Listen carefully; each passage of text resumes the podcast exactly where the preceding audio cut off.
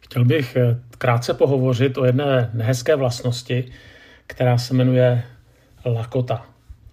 Když jsem hledal v Bibli eh, to slovo lakota, tak těch eh, přímo explicitních slov, tedy lakota nebo lakomství, tam zas až tak tolik není. Spíš se tam o tom píše v příbězích některých lidí a přečtu jeden text, který je napsaný v Židům ve 13. kapitole. Váš život buď již prost lakomství, buďte spokojeni s tím, co máte. Vždyť Bůh sám řekl, jistě se tě nezřeknu, jistě tě neopustím. Tedy, co je to lakota? Lakota je něčím, co se těžko pojmenovává. Všichni nějak tušíme, o co se jedná, a zároveň si moc nedokážu představit, že třeba za mnou někdo přijde třeba v církvi a bude mě káznit za to, že jsem lakomý, nebo mi řekne prostě, ty seš lakomý člověk. A je to proto, že se to těžko nějak pojmenovává. A tak je otázka, co ještě je lakota a co už lakota není. A někdy se tomu v etice říká takzvané etické neostrosti, kdy to není jako když někoho zabijete nebo když někomu dáte eh, pár facek. Když přemýšlíme o lakotě, tak eh, se můžeme pokusit vycházet z jedné z charakteristik naší doby, a to je něco, co se zdánlivě lakoty netýká, ale my se k tomu ještě vrátíme, a to je stěžovat si. Jako Češi si stěžujeme údajně úplně na všechno, ale není to doména jenom Čechů, ale my si stěžujeme na nedostatek peněz, na zdravotní systém, na korupci, na vládu, na Evropskou unii, na to, co jsme ještě nezažili, na to, co jsme neviděli, kde jsme nebyli a tak dále. Myslím si, že inspirace máme hodně. A kdo je dneska spokojený, tak vypadá tak trochu jako exot nebo jako naivní snílek. Uvedu jeden fenomén nebo jeden příklad, a to je právě fenomén Facebooku. Facebook je místem, kde dnes tráví čas asi miliony lidí a zdaleka to nejsou jenom mladí lidé. Mimochodem, mladí lidé spíš z Facebooku prý odchází na jiná uh, média. Uh, tady moji kluci mi říkají, že prý Facebook je pro starý, tak tak nevím. Nicméně uh, většinou lidé na Facebooku vystavují různé fotky ze svých dovolených nebo fotky svých dětí, fotky z různých párty nebo z různých akcí. A v zásadě se Facebook stává přehlídkou úspěchu a štěstí. Prostě tam dáváme, nebo lidé tam dávají to, co se jim povedlo. To, za co se stydí, asi nebudou vystavovat na Facebooku. Už jenom to slovo vystavovat evokuje to, že vystavuju něco, co je dobré, co je pozitivní, něco, s čím se můžu pochlubit. Jenže úspěch a štěstí jedněch vyvolává někdy, neříkám, že vždycky, ale někdy závist a pocit osobního neštěstí a také pocit nespokojenosti, že já to nemám, já jsem tam nebyl, já jsem toho nedosáhl a tak dále. Já určitě nejsem proti eh, Facebooku, jenom chci napsat, nebo jenom chci říct, že jedním z důsledků tohoto vystavovacího fenoménu může být určité srovnávání se a nespokojenost s tím, co nemám, nebo čeho jsem ve srovnání s druhými lidmi nedosáhl, no a to už má jenom blízko k závisti. A tento pocit samozřejmě není jenom doprovodným fenoménem Facebooku, ale i reklamy a vlastně celého spotřebního průmyslu. Vlastně je nám sdělováno, že nejsme dost dobří, nebo mladí, nebo silní, nebo vzdělaní, nebo hezký. Nicméně je tady naděje, že když si tady to dopřeju, když si to či ono koupím nebo vystuduji, takže můj pocit spokojenosti se změní k dobrému. Tak to tak někdy bývá, že člověk někde u Máhova jezera, tam si otevře Facebook a najednou tam vidí někoho jiného, který je někde u Tichého oceánu. A tak eh, ne každý tohle to zvládne a tak si řekne, no já tady jsem u mácháče a co bych dal za to, kdybych byl tam, kde je ten přítel, který tam vystavuje tu svoji fotku, tu svoje selfie. A takhle to je i s jinými věcmi. No ale ono to není jenom, že si člověk posteskne a někdy může začít závidět. Další takové silné poselství naší doby je strach z budoucnosti. to zajímavé, protože jsme relativně velmi zajištěná společnost, zvláště když to srovnáte s dobami minulými, kdy se spousta dětí nedožilo uh, nějakého střed, nebo se nedožilo prostě ani pěti, deseti let, kdy se spousta lidí nedožilo středního věku, kdy ta vůbec ta doba dožití byla mnohem kratší, tak stejně se velmi bojíme budoucnosti.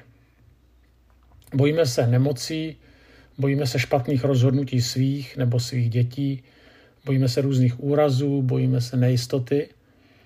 A tak se různě snažíme pojistit, pojistit si svoji budoucnost, co kdyby, ale stejně se budoucnosti bojíme. A protože se snažíme se před tou budoucností nějak pojistit, tak někdy člověk se řídí takovým heslem pomož si a pán Bůh ti pomůže. Asi chápete paradox tohoto hesla. Jenže jakmile přijmu tohleto nasměrování nebo tohleto poselství buď vlastně nespokojený, nebo srovnávej se, anebo boj se budoucnosti, tak potom všechny zdroje, které nám byly, já věřím, Pánem Bohem darovány, tak začínáme spotřebovávat téměř jen nebo výhradně pro svoji vlastní spotřebu s nadějí, že když budu mít víc, tak jednak můžu na někoho zapůsobit, můžu to vystavit na ten pomyslný nebo skutečný Facebook, ale také si mohu zajistit budoucnost a že se tím odstraní naše nespokojenost. A myslím si, že přesně tady někde tkví kořeny lakoty. Co tím myslím konkrétně? Každému z nás bylo mnoho darováno. Jo, nikoli všechno, ale mnoho. A abych nebyl nekonkrétní, tak se pokusím vyjmenovat, co třeba bylo darováno mně. Tak jsem zdravý, mám kde bydlet, v porovnání se světem mám hodně peněz. Myslím si to proto, že si mohu dovolit jezdit na dovolenou, protože mohu namlouvat tohleto Spotify, to znamená, že mám nějaký asi lepší mobil, který je toho schopen. Mám počítač, občas běhám závody a mohu si dovolit zaplatit startovné a dojet si tam autem. Mám zaměstnání, mám přátele, mám rodinu a mohl bych pokračovat. A mně se to vůbec nezdá málo. A pokud eh, by se to někomu zdálo málo, tak potom vězte, že drtivá světa, světové populace si o podobných věcech může nechat jenom snít. Samozřejmě někdo toho má ještě víc, ale stále si myslím, že toho nemám málo. Ale to zároveň neznamená, že jsem prostě automaticky spokojeným člověkem. A jde o to, že vlastně neustále slyším kolem sebe hlasy, které mi říkají právě skrze třeba Facebook, skrze reklamu, a třeba i skrze některé lidi, že mohu mít ještě víc a že nejsem dost dobrý, že potřebuji ještě lepší auto, že potřebuji ještě lepší mobil, lepší počítač, že moje děti by měly být úspěšnější, že bych se měl ještě více zajistit, co se týká mojí budoucnosti, že nevypadám dost dobře a tak dále. A tak mám v zásadě dvě možnosti. Abych eh, měl víc, nebo abych byl někým víc, tak musím všechny dary, které jsem dostal od Pána Boha, v podobě peněz, zdraví, schopností, eh, a těch darů jsem vyjmenoval hodně, tak využít pro sebe a opět jenom pro sebe. A nikomu z toho nic nedat. Jo? Mít to jenom pro sebe. A nebo pro své nejbližší, pro svoji rodinu. A nebo jsem si vědom, že toho mám skutečně dost. A proto se chci s tím požehnáním, které zakouším, dělit s dalšími. A ten první přístup se jmenuje lakota. Je to všechno primárně pro mě, pro mě, pro mě a zase pro mě. A ten druhý přístup, který je opakem lakoty, určitý lék na lakotu, se jmenuje štědrost. Lakota je postoj, který se nechce dělit který vychází z přesvědčení, že vše, co mám, je pro mě a pro mé nejbližší.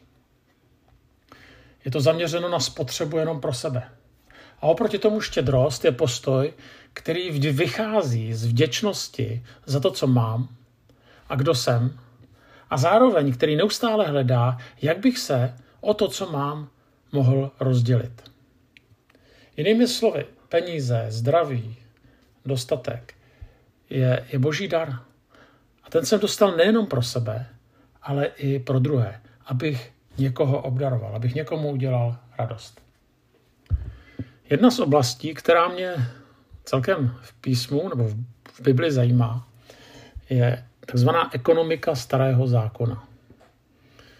Jo, někdy mě baví promýšlet některé v uvozovkách nudné pasáže, a oni vlastně jsou docela nudné, které se týkají sklizně, desátku, peněz, vůbec jako ekonomiky. Ale když to čtete pozorně, tak tam na vás vyskočí jeden takový důraz, který je právě v té starozákonní ekonomice a etice charakteristický. A ten důraz zní, že ten, kdo má, tak vždycky má pamatovat na toho, kdo nemá. Jo, je to třeba vidět uh, u sklizně. Tak když měl Izraelec sklízet, tak neměl sklidit vše, měl nechat nesklizené rohy. A ten důvod byl, aby nechal něco z té úrody pro schudlého, pro bezdomovce anebo pro vdovu, což byli lidé, kteří byli v tehdejší společnosti jakoby vyloučeni, kteří prostě neměli. A nebo je tam jiný příkaz, pokud máš peníze, tak část z těch peněz má jít na boží věci. Jo? Nebo ještě jiný příklad. Byl ti dán sedmidenní týdenní cyklus. Nicméně jeden z těch dní, z těch sedmi dní, tak nesmíš kumulovat kapitál. Jo, což vlastně z hlediska ekonomiky je nevýhodné. Jo? Ten tvůj soused, který v Boha nevěří, tak ten má výhodu. Ten může makat sedm dní a ty jenom šest. Myslím si, že pán Bůh tady člověka učí jednak víře, že on se o člověka postará, ale zároveň ho taky učí právě třeba skrz to nepožaté pole nebo skrz uh, desátky, tak uh, vlastně ho učí, aby nebyl závislý na majetku. Uh, jako kdyby říkal, buď vděčný za to, co máš, a nikoli věčně nespokojený a nervózní, protože nemáš. A nejenom to, je tam ještě vlastně implicitně řečeno, protože si, protože máš, tak se rozděl a nenechávej si všechno pro sebe. No a proč? Protože to, co máš, je dar. Je to dar od Pána Boha. Ty na to nemáš automatický nárok. A protože ti byl dán dar, tak daruj. Jsou prostě věci, které si nezasloužíme a které máme a díky nímž třeba můžeme pracovat, jako je zdraví, jako je intelekt a tak dále. A tak něco z toho, co jsi dostal a co nakumuluješ nebo vygeneruješ, daruj dalším, kteří prostě nemají takové požehnání. Ale lakomý člověk se tomuto postoji brání, protože se bojí, že to, co daruje, může to být čas, mohou to být peníze, mohou to být nápady, cokoliv, takže mu bude chybět při dosahování jeho ambicí, cílů, anebo při pojišťování si budoucnosti. Ale zároveň lakomý člověk je pohlcen sám sebou a svými potřebami. Druzí lidé pro ně existují především tehdy, když je k něčemu potřebuje, když je může nějak využít. Tak bych chtěl zakončit takovým osobním svědectvím, že já sám jsem zažil mnoho požehnání díky lidem, kteří ke mně byli štědří. Dali mi něco z toho, co sami přijali, aniž by za to čekali něco zpět. Jednalo se o pomoc materiální, o pomoc časovou i o pomoc duchovní. Až časem mi došlo, že její štědrost je boží mluvou ke mně. Konkrétně v tom, že i já bych něco z toho, co jsem přijal, měl dát dál. Akorát problém u mě je, že se mi nechce. A to z jednoduchých důvodů. Lakota není vzdálená ani mě.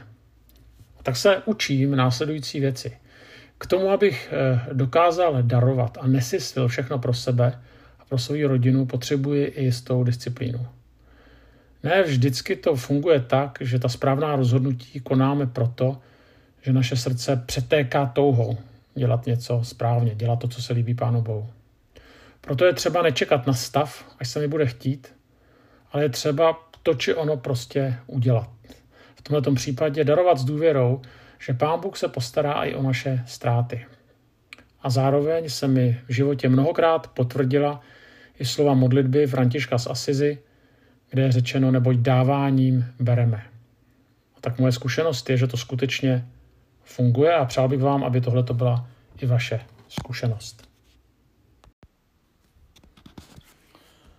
Zdravím vás. Tu dnešní promluvu jsem nazval desatero nápadů, nechci říkat návodů, to slovíčko se mi nelíbí, jak pracovat s krizí. A jedním z těch důvodů je, že prožíváme teďka tu pandemickou krizi a nevím jak vám, ale mě už toho někdy lehce nebo trošku více i hrabe a vlastně nejsem zvyklý na ten takzvaný online prostor, a, ale těch důvodů je samozřejmě víc a vím, že to mnozí lidé mají ještě mnohem náročnější a horší. Ale myslím si, že to, co prožíváme i jako společnost, i jako jednotlivci, tak je určitá míra krize. A tak se pokusím to schrnout, jak vlastně s krizí pracovat a schrnout tam i některé své zkušenosti z mojí práce s lidmi. Tak eh, ten první bod jsem nazval nepopírejte. Někdy jsme totiž skutečně mistři v sebeklamu a nechceme připustit, že máme skutečně problém. Že nám skutečně vážné, vázne manželská komunikace. Že skutečně máme problémy s dětmi. Že máme skutečně problémy s penězi. Že máme skutečně problémy třeba s nějakou závislostí. Nebo třeba i, že se trápíme s tím, jak vypadáme ze své postavou že máme problém s odkládáním věcí, tedy mám na mysli prokrastinaci, nebo s leností, s workoholismem. Těch eh, způsobů nebo těch důvodů krize je celá řada, eh, ale ta pointa je v tom, že je někdy těžké si prostě přiznat, že to tak skutečně je. A eh, spíš to jako by se pokoušíme vytěsňovat nebo nějak si to racionalizovat – na druhou stranu, pokud člověk nepřizná, že ho některé věci trápí, že ho některé věci bolí, tak eh, ta cesta z krize vlastně neexistuje.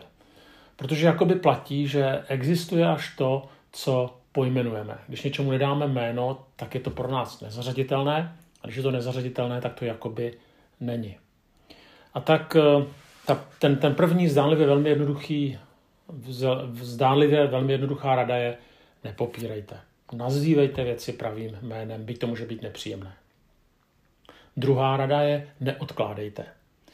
Problém je totiž eh, v tom, že i když eh, třeba pojmenujeme některý problém, tak ho prostě neřešíme a ať vědomě a někdy podvědomě máme tendenci věci odkládat. Já sám taky odkládám věci, které nedělám rád. Už asi týden odkládám třeba to, že bych si měl uklidit na psacím stole, ale jsou mnohem závažnější věci, než je psací stůl. A tak eh, víme, že nás třeba něco bolí, že bychom měli jít na nějakou preventivní prohlídku, ale člověk si řekne až zítra nebo až za týden. Eh, víme, že bychom prostě měli se svými dospívajícími dětmi otevřít některé oblasti jejich života, že se nám něco nezdá v jejich životě, ale nechce se nám do toho a tak řekneme, jo, určitě to udělám, udělám to za týden nebo zítra. Máme třeba problémy já nevím, s nadváhou a tak si člověk řekne, jo, měl bych něco začít dělat, od zítřka přestávám jíst sladké, od zítřka přestávám bílit ledničku po 8 večer, nebo třeba něco vázne mezi mnou a mým partnerem, tak zítra nebo pozítří nebo za týden si o tom popovídáme a tak dále. Někdy samozřejmě to nejde než odložit, ale pokusme se to prostě neodkládat a já neříkám začít za minutu, třeba tady po tom videu, ale někdy prostě začít musíme. Protože až když řekneme, že někdy začneme, tak někdy je to jinými slovy řečeno, že nikdy nezačneme. Tedy nepopírejte, neodkládejte. Další důležitá rada je, že hodně krizí nevyřešíme sami. Prostě přiznejme si, že na některé věci prostě sami nestačíme. Eh, ten problém naší doby se dá schrnout to, co někdo dal do jedné věty, že jsme sami mezi lidmi. Jo, že jsme sice obklopeni lidmi, ale jako by se za své problémy někdy stydíme. Jenže samota budí sebelítost a taky někdy je tam tendence, když jsme sami, tak vidět ty věci černější, než ve skutečnosti jsou. Je to podobně jako kdybyste se chtěli někdy, kdybyste se topili a chtěli byste se sami vytáhnout za vlasy z vody. To prostě, to prostě nejde. Prostě, když jsme někdy v krizi, když se topíme, potřebujeme někoho vedle sebe. zároveň pozor na to, abychom nehledali jenom ty, kteří mají na věc stejný názor jako my. Pak totiž nehledáme jenom, pak, pak totiž nehledáme skutečně radu a nějaké východisko, ale hledáme jenom útěchu a potvrzení svých pohledů nebo názorů. No a to samozřejmě není skutečná pomoc. Tady se těžko jako posuneme dál. Eh, další. Neřešme krize okamžitě, ale nechme si odstup. Tak to si jakoby protiřečí s tím odkládáním, to byl ten druhý bod, ale já hnedka vysvětlím, co tím mám na mysli. Eh, totiž eh, jde o to, že jsme někdy, já neříkám vždycky, ale do určitých problémů emocionálně strašlivě moc namočeni a prostě nejsme schopni ty věci objektivně vyhodnocovat, objektivně eh, vidět. Takže nám chybí nadhled. To znamená, že v některých případech, jo, když třeba je to nějaká vztahová krize, tak samozřejmě nemáme to řešení odkládat až někdy za měsíc, ale není někdy dobré reagovat okamžitě, jo, protože jsme prostě vytočení třeba. Nebo když přijde nějaký nepříjemný e-mail, jo, tak je taky lepší si o to dát určitý odstup, než hnedka naťukat odpověď, která někdy bývá hodně peprná a normálně bychom ji takhle neřekli. Jo, to zlo, jako někdy je skutečně třeba věc vydýchat, poradit se, hned neodpovědět, hned nereagovat, ale zase jednou reagovat a jednou odpovědět, jednou do toho řešení vstoupit. Jde totiž o to, že zvláště ve vztahových věcech emoce nebývají dobrým rádcem. A taky potom někdy míváme prostě nedostatek informací a s těmi potom pracujeme a i to může být potom vlastně důvodem ještě větších nedorozumění a problémů. To znamená, nechme si určitý odstup, eh, získáme určitý nadhled, ale potom to tedy řešme. Další je taková rada, že eh, ne vždycky je správné řešení zvýšit výkon. Totiž někdy to vypadá tak, že člověk teda zjistí, připustí si, že nějakou krizi má a začne to řešit tak, že prostě začne makat, že zvýší výkon. To znamená, začne se více věnovat dětem, začne více studovat, začne více vydělávat, přidá si další práci, eh, méně jí. Jo. Eh, určitě, je to dobře, ale je to jenom část řešení problému. Totiž jde o to, že drtivá většina problémů a krizí má nějaký kořen. A že je taky třeba přeseknout ten kořen. A pokud ho totiž nepřesekneme, tak i když zvýšíme výkon, tak vlastně neřešíme to podstatu krize. To znamená, že je potřeba nejenom zjistit, že se něco děje, že s tím, co se děje, potřeba něco dělat, ale taky je třeba si klást otázku, proč se to stalo, nebo proč se to děje, proč určitá krize probíhá. Já dám příklad, jo, že pokud stres v uvozovkách řeším alkoholem nebo tím, že se přejdám, tak mi nestačí jenom změna jídelníčku, nebo to, že třeba si eh, to pivo nebo já nevím, ten alkohol dám někde pod zámek. Ale je třeba prostě řešit, co ten stres působí. A jestli není třeba i odstranit příčinu toho třeba stresu. Eh, další rada nebo další nápad je nebagatelizujte svoje krize. Nezlehčujte Jak taková bagatelizace vypadá? Je to tak, že sice krizi teda připustím, jo, asi mám fakt problém, ale třeba dělám to, že se začnu srovnávat. Jo, prostě ano, jo, mám problém v komunikaci se svým partnerem, ale ještě po sobě neházíme nádobí jako tady omáčkovi odvedle. Jo. Nebo ano, moje dospívající děti mají problém, moc spolu nekomunikujeme, no ale neberou drogy, jako tady Franta od mýho, od mýho kamaráda.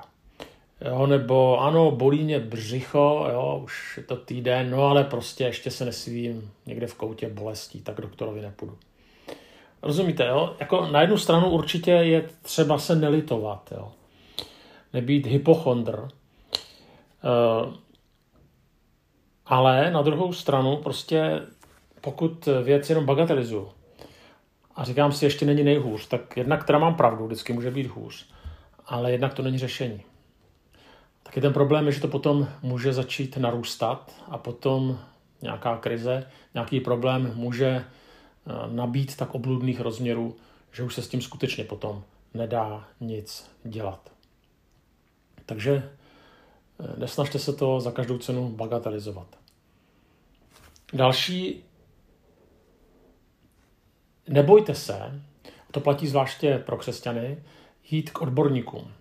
My někdy říkáme, stačí se pomodlit, stačí to odevzdat do rukou pánu. Ano, určitě. Jako nechci vůbec bagatelizovat modlitbu, nechci bagatelizovat křesťanské eh, společenství nebo sílu křesťanského společenství církve. Ano, ale za na druhou stranu je zcela v pořádku, když člověk má eh, deprese, úzkosti, nějaké obsedantní stavy, tak jít k, jaké, k nějakému psychologovi, nějakému poradci, nebo když máte nějaké velké problémy s dětmi, tak jít k nějakému dětskému psychologovi, nebo když máte finanční problémy, z kterých prostě není cesta ven, tak jít k nějakému finančnímu poradci. Samozřejmě jsou křesťané, kteří tvrdí, že prostě psychologie je od ďábla a, a tak dále a s tím nemá vůbec smysl, abych, eh, nemá smysl asi diskutovat, protože jejich názory nezměníme. Nicméně asi tady bych poradil jenom jednu věc, eh, dejte na doporučení. Je to přece jenom jakoby pohled do naší psyché. Člověk neotevírá eh, tyhle ty vnitřní věci jen tak každému a myslím si, že tady je velmi důležité, když nám někdo v tom i doporučí nějakého odborníka, ale berme to tak, že prostě potřebujeme i tady v těchto těch uh, věcech duchovních a duševních. Potřebujeme odborníky a díky bohu za to, že takový odborníci i u nás jsou. A někdy naopak, když odborníky nejsme, tak můžeme tím lidem uškodit. Jo? My musíme znát svoje limity. Já jako kazatel mohu nabídnout pomoc někomu, kdo má schizofrenii, ale jenom do určité míry. Já mu nepomohu odborně. Já se s ním můžu modlit, můžu mu naslouchat, můžu ho nějakým způsobem doprovázet, ale na druhou stranu on potřebuje i odbornou pomoc. A není to nic proti ničemu. Další, nebuďte se svými krizemi nesnesitelní. Totiž eh, někteří lidé, pak eh, to je ten druhý extrém, kdy na jednu stranu je třeba eh, jak si se příliš nelitovat, ale pak jsou jiní lidé, kteří se litují tak strašně moc a mluví o tom úplně s každým, že se s nima nedá vydržet. Jo. Že až někdy před nimi lidé prchají, protože vědí, že zase uslyší ty stížnosti na, na všechno možné. Asi víte, o čem mluvím.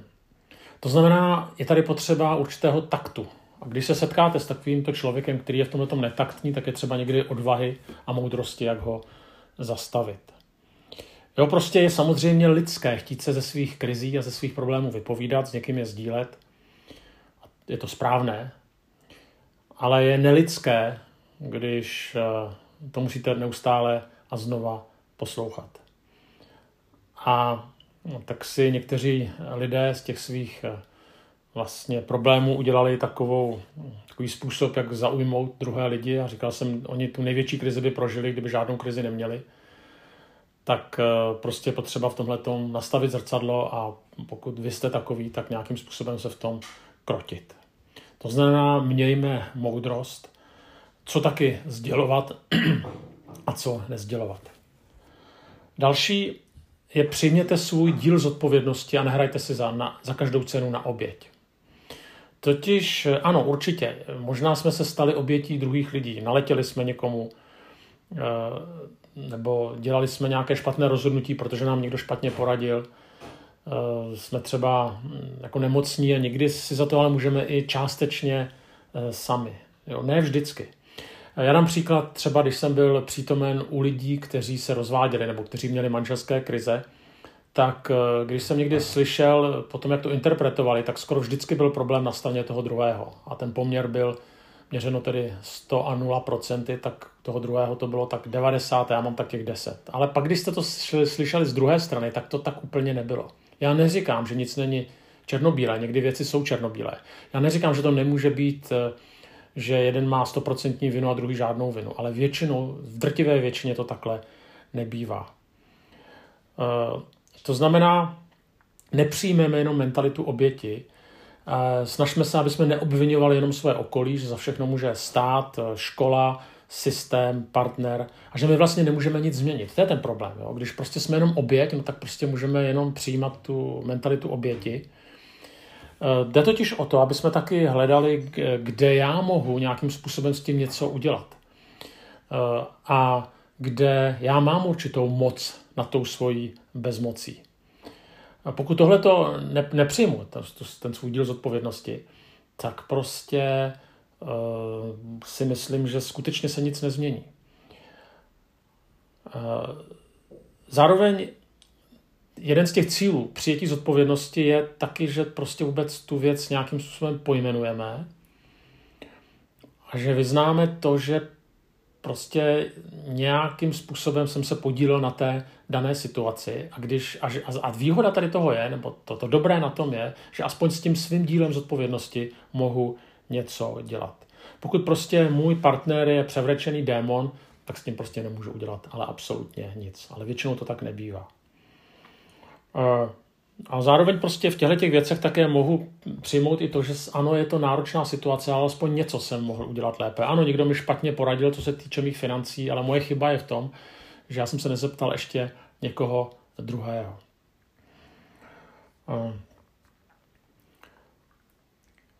Poslední nápad, no poslední rada je, nesnažte se z krizí dostat zakázanými prostředky. Nepoužívejte je. Totiž eh, ono se nám to většinou vrátí. Když člověk nemá peníze a někde je ukradne, tak většinou se mu to prostě vrátí. Tak to je extrémní eh, případ. Jo. Ale když člověk řeší manželskou krizi tím, že si najde jiného partnera, tak se mu to taky vrátí. Eh, když člověk řeší prostě to, že ty děti jsou klackovitý, tím, že na ně je tak hrubý, že se o ty děti bojí a prostě působí, že jsou poslušný, tak se mu to taky vrátí. To znamená, berte to tak, že každá krize je zároveň i nějaká zkouška a že to brousí náš charakter. A pokud s tou krizí projdete, aniž byste použili nedovolené způsoby, tak roste váš charakter. A zároveň, pokud se z té krize dostanete, ale i když se z té krize nedostanete, a ta krize bude mít nějaké dlouhodobější následky, tak bych si přál aspoň jednu věc, že jsem věděl, že jsem tím prošel s čistým štítem, anebo že jsem tím prošel uh, s Pánem Bohem a že eh, si to pán Bůh nakonec dokáže použít k dobrému. A to je nakonec na tomto nejdůležitější, že pán Bůh nedělá chyby a že i naše krize může předpořit v něco, co nakonec poslouží jeho království. A to bych nám všem nakonec přál nejvíc. Tak ať se vám v tom daří.